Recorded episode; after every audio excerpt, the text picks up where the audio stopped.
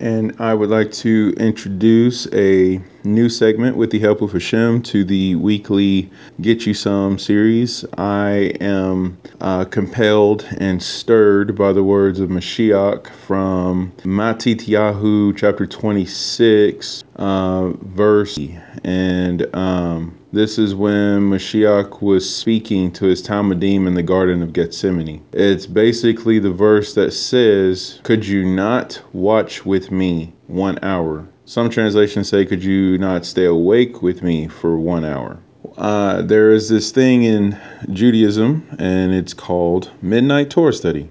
That takes place between the hours of 12 and 3 a.m. And this is the time that Melech Davi would arise, uh, woken up by the Ruach, uh, playing notes on the Kinor, and um, it would arouse him to awaken and to study Torah. And this is like a get you some time frame. And so, um, with the help of Hashem, I would like to participate in that and do it for at least one hour. So I do have a timer set for the end of the hour and um, this is just something I want to post and have available via the podcast. So this is a very uh, unstructured or unformatted time frame. So just want to give you a heads up on that. Sometimes I will have visitors who will be joining me, and uh, other times it will just be me. So either way, Baruch Hashem, the word of Hashem shall go forth from Yerushalayim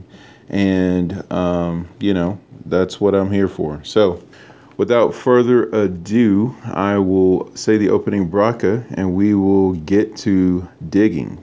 All right. Baruch atah Adonai Eloheinu melech haolam asher bachar banu mikol hamim ve'natan lanu et torato Baruch atah Adonai noten haTorah Amen. Amen. May we merit to see the return of Mashiach Yeshua speedily and soon in our days, with the gathering in of all of the proselytes and all of the lost sheep of Israel, and with the rebuilding of the Beit HaMikdash. Amen. Parsha Ve'et Chanan, which is the Aleph Tav canon. Uh, we're shooting um, frantically various rounds from this. So, uh, I'm going to start off with the Midrash says. The Midrash get you some. Um, page 106. Just looking up some different sources here, and uh, let me start with this. Page 106 at the bottom. It says, Usually the Torah commands that after Bnei Israel defeat another nation, the enemies, women, and children be kept alive. Okay, so that's important. You know, it's not this. Um, merciless war that's going on. First of all, there's prescriptions to war.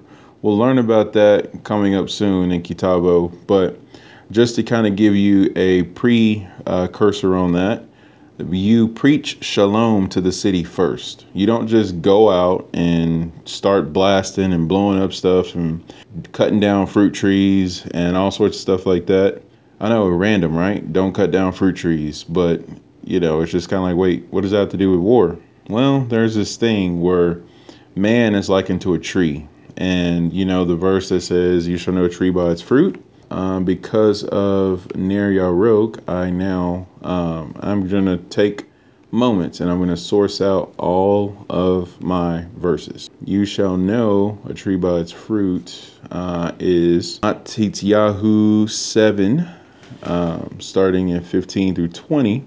Mashiach is exhorting us Beware of the false prophets who come to you in sheep's clothing, which is important because Israel are likened to sheep. So, in other words, these people are portraying themselves to be Israel. That creates a whole lot of things that I'm not even going to get into. But it says, inwardly they are ravenous wolves. That's the important thing. So, what's going on inside? Outside looks pretty cool. The words seem pretty cool. I'm gonna bring up Yeshayahu real quick because he has firsthand experience with something that happened that was really interesting. He says he was following this guy on YouTube who was giving drashes and uh, he was teaching about how we need to keep the Shabbat as followers of Hashem. We need to keep the Shabbat. And then all of a sudden, this person goes to jail. And it's like, wait, someone who's preaching truth, walking in truth and freedom ends up going to jail. Awkward. But he continues to say that this person decides that when they're in jail, they're going to really like focus on community and fellowship. And as they do that, they start finding other people who have been um, growing close to God and things like that in the prison.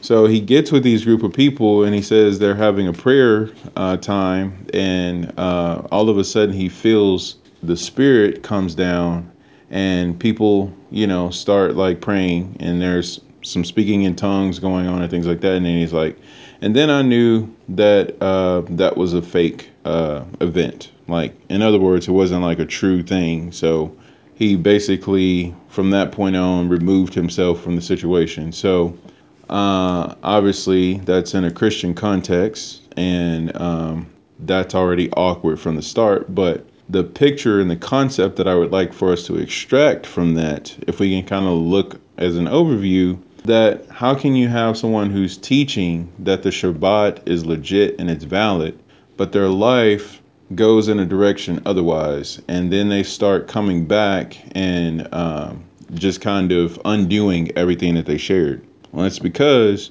wolves come in sheep's clothing, you know, and so we have to be mindful of these things and we have to really do our best and be diligent. Do what this next verse says You will know them by their fruits. Do men gather grapes from thorn bushes or figs from thistles? Even so, every good tree bears good fruit, but a bad tree bears bad fruit. Check out the fruit.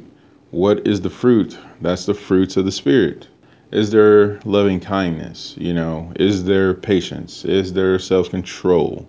You know, all these different things that are going on. So there's all that. And then the next verse says, A good tree cannot bear bad fruit. And then it says, Nor can a bad tree bear good fruit. Okay, so check fruit content.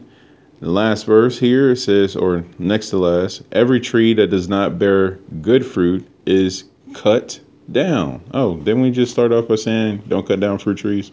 But it says the the tree that does not bear good fruit, i.e., it's a bad tree, you can cut that one down, and it's thrown into the fire.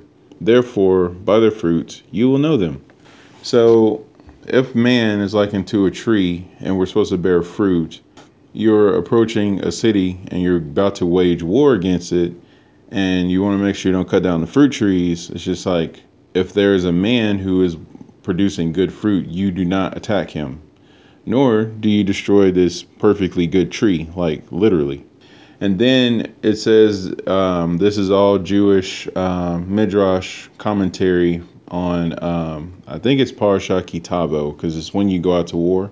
It gives all the prescriptions on that. So it says that you are to approach the city from three sides, allowing a way for the people to escape. Should they not accept the terms of shalom, which would be converting, which is what happened for every nation that was expelled from the land as Yehoshua was leading the Jews into the land, you know, and it's like so this wasn't like a merciless thing that was going on. And so if they did not want to enter into life and shalom, Torah, mitzvot, then they had a way to escape.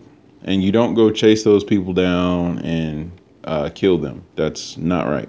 So anyway, that whole concept as we're just kind of looking here. And then it says the seven nations of Eretz, Canaan, and Amalek are exceptions. So there's this one thing where you go to war against certain enemies, you don't destroy everything, but with these nations and with Amalek, that doesn't apply.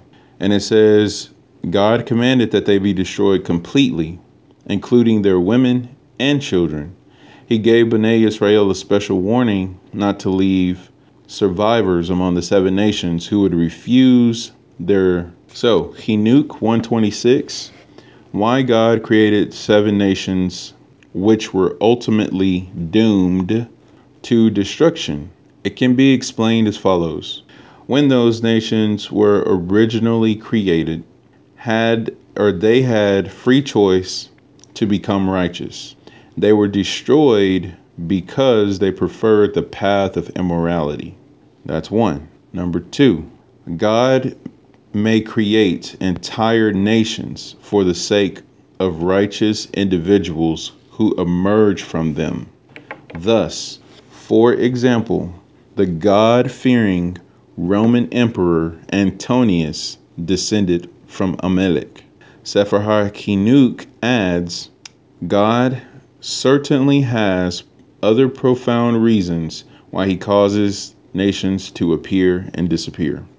Because you know, a lot of the nations we read about in the Tanakh, they do not exist today. Uh, uh, the Philistines being one of them, because they are not Palestinians. Um, because sometimes that connection is kind of made because it kind of sounds like, but it's not. So, to be a specific example. But if we look at what's going on, it's all about the wages of sin being death. You know, Romans six fourteen. And when you look at that, it's kind of like okay, so in Eretz Israel, it's supposed to be holy land. Hashem said, "This is where I choose to rest my name. Therefore, it belongs to me. The earth belongs to me, but I take Israel as my special portion." So, so there's some um, information on that. Next thing I want to go into is I just closed it. Open back up my tab here. I was minding my own business in uh, a Pesach Haggadah from Minkat Ani, and t- going all the way back to Moshe at the burning bush. And I want you to look, think about the Redeemer of Israel as I say this. Okay, so Moshe is asking basically, you know, uh, the the response to the people, you know, because it's like Moshe is going to show up and be like, "Who sent you? How do we know you're the Redeemer?" All that kind of stuff. So it's picking up here. It says, "If this answer does not suffice, and they ask why the other nations were not refined and purified like the people of Israel."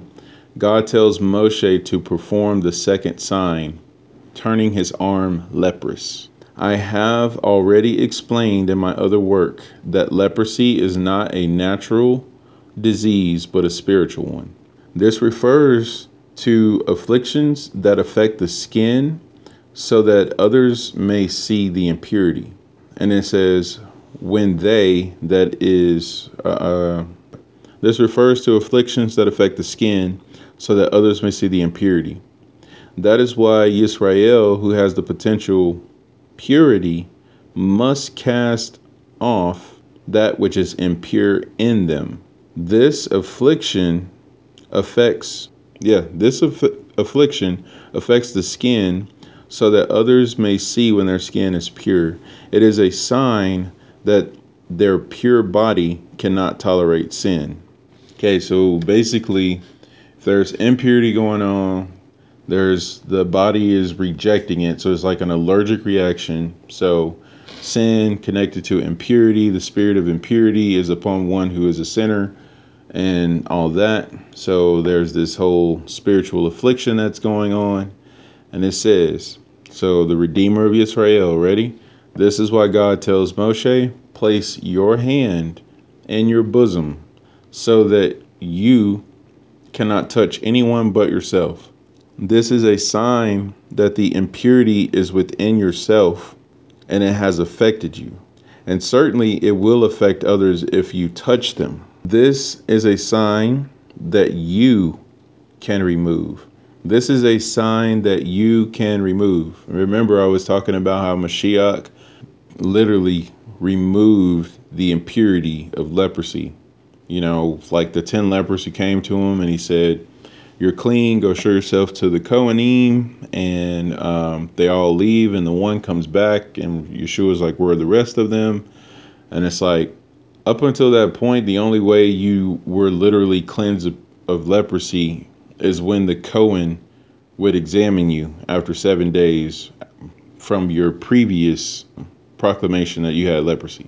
And so, which is Tzaraat, by the way. So, when Yeshua removes their impurity, it was before they were able to show themselves to the Kohanim. But we know that Mashiach is a Kohen, so there's that. But this is all taking place at the word that's flowing from his mouth, which remember he only speaks the words that his father tells him to speak, just like Moshe throughout all of Devarim. So that's all going on. And it says here that Moshe is shown this sign because it's saying that he can remove the impurity. So the, the Redeemer of Israel can remove impurity. And then it says, affecting you from within or from the outside. So inner and outer purity can be affected by the Redeemer of Israel. And we talked about the ashes of the red heifer, how the one who sprinkles them, they become impure, or the one who uh, prepares them becomes impure, and the one who gets sprinkled by them becomes pure. So it's like trading impurity for purity and purity for impurity, you know, that whole kind of thing. But it's like, no, you can cleanse from the inside and the outside. Like it's taking it up to a whole higher level. And it says, this is an answer to Israel of why Israel had to be oppressed with hard labor. As scripture states, You alone have I singled out from all the families of the earth. Therefore, this is why I will punish you for all of your iniquities. Amos 3 2. This means that Israel's suffering is for their own good in order to remove the impurity of the primordial serpent from them. In this way, they will be purified of all dross so that they can receive the Torah. So, uh, yeah, so the Redeemer has to remove the impurity, has to remove the sin from within us so that we can enter into Torah. That was the death of Mashiach on the crucifixion stake. He was doing that to remove our impurity so that we can receive the Torah. So then, um, you know, because that was uh, delivering us from sin, that whole kind of thing. So if we go to the Kehot Humash, looking at Devarim 6 4, the Shema, and we're going to focus in on the word Echad. All right, so Hasidic Insights. If you have the Kehot Humash, this is page 41. And page 41 on the left side. Okay, so left page 41. There's two 41s. It says, Thus the Shema is the first of all is first of all a reminder that Hashem is our God, i.e., that as Jews, we possess an in, innate, inviolable belief that God is not only immanent, but also transcendent. In addition, we are enjoined to know God's transcendence, not only to believe in Him. Okay, so we're supposed to know the transcendence and not just believe. And it says, this is why the verse continues that Hashem is one. The adjective one, which is the word echad, can describe one entity among many, like he is one of them. Another point says, a unity composed of parts, i.e., one body made of many limbs and organs. I'm reading to you word from word, I promise. The next point, a unique entity, one and only. And it says, although God is certainly one in the third sense, which is the unique entity, he's one and only, as will be explained shortly, when we say God is one, we mean one. And then it says, in the second sense, for the intent behind these words is that the world and all its constituents, rather than being individual, disseparate or disparate parts, are in fact part of Hashem.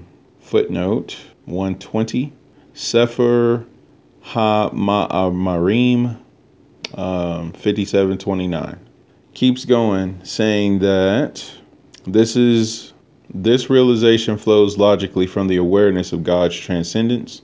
From when we say that God transcends the universe, we obviously do not mean that he does so in a physical sense, for God is not corporeal, except for when he is. Lapid insert. Got it. Okay. Rather, we mean that God, even as he the page is jumping here. Even as he, okay, even as he is present within and throughout creation, is at the same time beyond it and unaffected by it. Now, okay, so they just said he isn't corporeal, but then they just said he's within creation. So, to elucidate really quickly on the insert that I dropped about Lapid saying, except for when he is, because we know that Hashem was manifest in Mashiach. Now, not the totality of Hashem, because Hashem still remained completely outside of creation while he was in creation at the same time. And then at the same time, Ahad means a body of many members. And I'm going to submit to you, first of all, Romans uh, chapter 12, verses 4 through 5. For just as there are many parts that compose one body, but the parts don't all have the same function, so there are many of us in union with the Mashiach. We comprise one body, with each of us belonging to the others. Okay, so in Mashiach, we embody the aspect of echad, which is the second of these three definitions that are being brought down. Then on top of that, um, where did my little tab go here? Here we go. We got uh First Corinthians chapter 12 all going on. And so starting in 20, it says, As it is, there are many parts, yet one body. The eye cannot say to the hand, I have no need of you, nor again the head to the feet, I have no need of you. On the contrary, the parts of the body that seem to be weaker are indispensable. Important to know if you think just because someone isn't quote unquote a Masonic or Torah scholarly or uh, knows a lot about the mitzvot or uh, any kind of leadership and things like that, just because they're not on just because someone in the community is not on that level doesn't mean that they're dispensable. Because you need to know that they are indispensable okay? We all need each other from the top to the bottom from the head to the feet. Because guess what? You may not like your pinky toe but if you take it off it's going to create some issues when you're walking around. Uh, the next verse says that and on those parts of the body that we think less honorable, we bestow the greater honor. And our unpresentable parts are treated with greater modesty, which our more presentable parts do not require. But God has so composed the body, giving great honor to the part that lacked it, that there be no division in the body but that the members may have the same care for one another. If one member suffers, all suffer together. If one member is honored, all rejoice together. Shout out to the Avengers. And then this final verse Now you are the body of Mashiach and individually members of it. And that is the Hasidic insight behind Hashem Echad. Because Echad means one body with many members, being in creation but outside of it all at the same time. So, just to continue this note here, it says that is at the same time beyond it and unaffected by it, not all subject to limitation of time and space. From this perspective, the creation of the world affected no change in Hashem. He is the same after creation as he was before creation filling every moment of time and every iota of space. When we look at the world from this perspective, we no longer see trees and tables. We only see God. God is everything. That's where Ein Od Milvado comes from, by the way. There is only Hashem and there is no other. So, the more we unify in Hashem, the more we can see that. All right. And that was kind of a big chunk there. Um, oh, this is something I want to point out that um, currently, right now, there have been earthquakes going on in Israel. There have been um, the rumors of wars, and you probably already know where I'm going with this. Uh, Matityahu 20, uh, 20, what? 24, 29 through 30. But immediately following the trouble of those times, the sun will grow dark, the moon will stop shining, the stars will fall from the sky, and the powers in heaven will be shaken. Then the sign of the Son of Man will appear in the sky. All the tribes of the land will mourn, and they will see the Son of Man coming on the clouds of Hashemayim with tremendous power and glory. So, apparently, there's a uh, lunar eclipse occurring uh, within this next 24 hour time period, according to Talmudic passages, that's a bad omen. And, um, you know, with the uh, attacks and everything that's been going on in, in Eretz Israel and all of the teshuva, Bezrat Hashem, that we've been making, this is a great uh, opportunity for us to merit the redemption, you know, and this is the whole thing behind Mashiach looking for uh, fruit on the fig tree because the fig tree should always be ready. You know, there should always be fruit on the fig tree because it's actually a tree that has fruit on it at any given point in time. You know, maybe not a lot, but just a little bit. And you think about the fact that it doesn't take a big nation, a big community to make teshuva, but it it just takes a few individuals that are willing to uh, give it all they got and um, be in harmonious uh, union with one another. Lots of baseless love, lots of the eradication of Lashon Hara and things like that. And so, with all that going on, uh, this is beautiful. And I just wanted to encourage everyone to uh, really just continue to seek Hashem, continue to press into Him. And with this week's, there we go, and that's that's our time. And with everything that's going on with this time of just really uh, heading into Tu B'Av. It's currently Tu B'Av, actually. So, you know, uh, Chag Sameach Tu B'Av. And um, so may we continue to make Teshuvah in Hashem, to cleave and attach to the flame of the Lapid, and make converts and uh, look for our Mashiach speedily and soon in our days. So, Parsha Ve'echanan, may we implore Hashem for uh, unmerited favor because that's what Va'eth Kanan means. And uh, I pray that something I said tonight uh, stuck out and um, is a blessing. So, what do we know? What do we know? Baruch atah Adonai Eloheinu melech haolam asher natan lanu Torah temet vekaye olam nata betokenu Baruch atah Adonai noten ha-Torah Amen. Amen. May you have a blessed Shabbat and Tu B'Av, and may we merit to see the return of Mashiach Yeshua speedily and soon in our days. Amen.